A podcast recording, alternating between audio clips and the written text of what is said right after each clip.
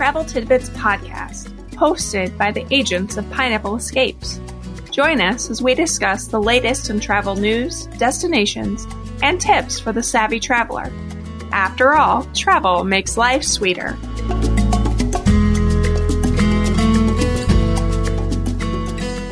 Hello, and welcome to the Travel Tidbits podcast. I'm Jenny Drawn, one of the agents of Pineapple Escapes. Today, I'm going to be talking with you about some tips and tricks to help make your trip to the Magic Kingdom just a little more magical.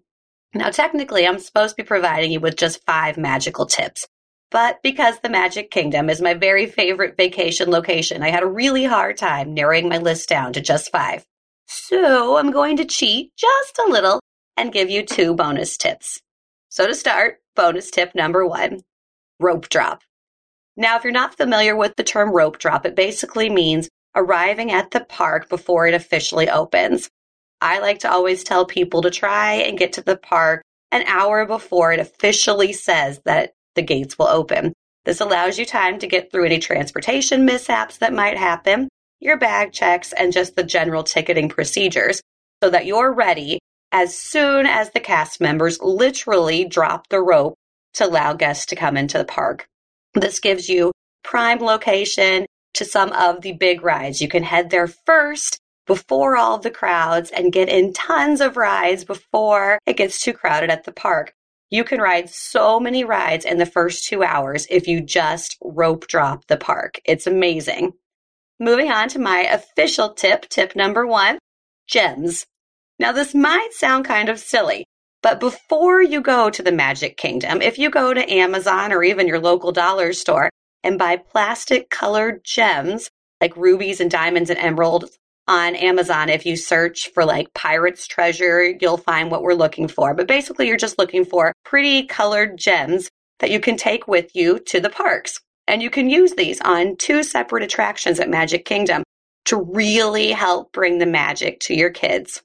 The first attraction is Seven Dwarfs Mine Train. If you're not familiar with it, it's a family fun roller coaster with a Snow White theme.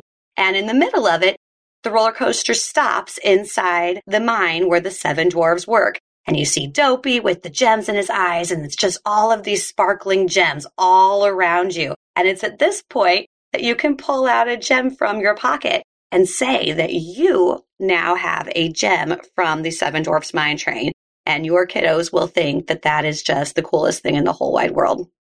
Um, another attraction that you can use these plastic gems on is Mickey's PhilharMagic. Um, if you're not familiar, is a 4D kind of big screen movie experience. And the premise is that Mickey is getting ready to perform with his orchestra. And he solicits Donald to kind of help him out to get all the instruments set up. And he, Mickey tells Donald, I've got to run for just a second. Don't touch my sorcerer's hat. Help me set up the instruments, but whatever you do, don't touch this hat. Well, of course, Donald being Donald takes the sorcerer's hat, puts it on his head, and pandemonium ensues. And Donald has to go through all of these crazy hijinks to try and fix the situation that he's in. And one of the scenarios that he comes upon is in Ariel's grotto. And here there's a treasure chest, and the treasure chest opens, and these gems go flying about the room. And because you're wearing these 3D glasses, it feels like you can reach out and touch them. So as your kids are trying to reach out and grab these gems, you can pull out a gem from your pocket and hand it over to your kid who will think that you are amazing and a magical wizard of your own. It's a super cool experience and one that I know I personally love doing with my kids. Moving on to tip number two. This is the memory maker if you are anything like me, you're not always in the picture. And it's kind of sad. I have all these pictures with my kids or my kids and my husband, but a lot of times I'm not in the picture. Memory Maker is an additional purchase you can add to your Disney package that allows you to be in the picture, gets the entire family in the shot. And stationed throughout Magic Kingdom are several photographers that are in prime locations to take really great pictures of your family. What's also nice about Memory Maker is that it includes magic shots. So the photographers will take pictures of you. And then as you're scrolling through all of them, when you get home, you might find that Tinkerbell has been added to your shot or any other magical character. That's a lot of fun. Ride photos are also included in the Memory Maker package. maybe you're going down Splash Mountain for the first time, and those pictures are now something that you can keep forever, which is really super cool. My next tip are celebration buttons. Disney likes to recognize special occasions in different ways.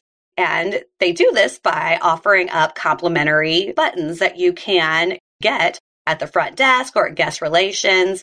You can just go and ask for a button for things like your first visit, or maybe you just got married and this is your honeymoon. They even have just generic I'm celebrating buttons. They also have birthday buttons. When my son turned eight, he was able to get his birthday button and all of the cast members treated him phenomenally. They all told him happy birthday. We went to a character meal and they actually brought out an autographed picture of Mickey and the gang to give to my son for his birthday. So that was a pretty cool, magical experience. Tip number four the pre park opening breakfast.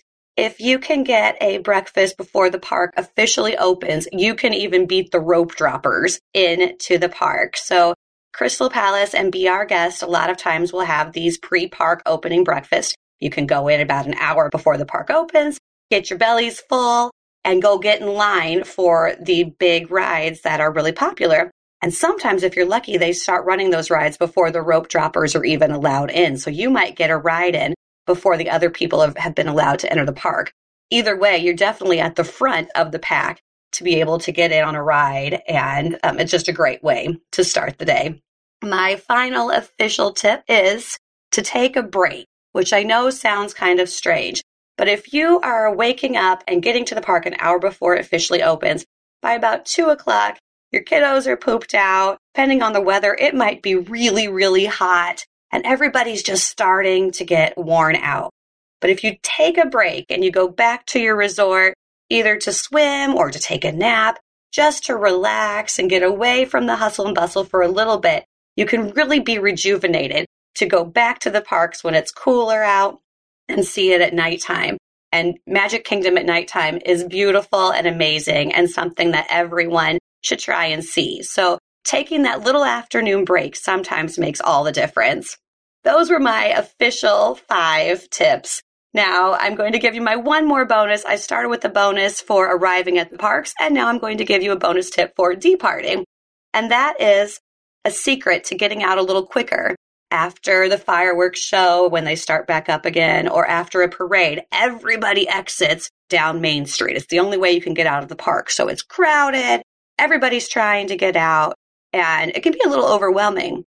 But instead of going down Main Street, you can go through the shops. All of the shops on Main Street are connected.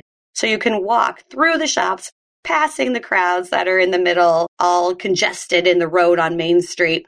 Just go through the shops, you'll beat the hustle and bustle and make it to the buses and the ferries and the monorail before all those people who didn't know that there's a secret tip to get out of Magic Kingdom. And not having to wait in a really long line at the end of the night is another magical tip.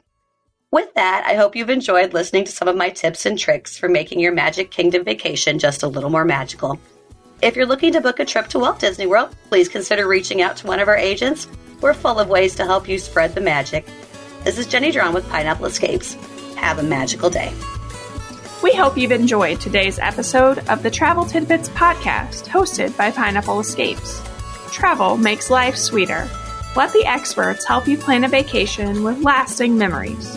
We'd love to help you plan your next vacation and have you join our community. You can find us on the web at www.pineappleescapes.com and on Facebook and Instagram at Pineapple Escapes.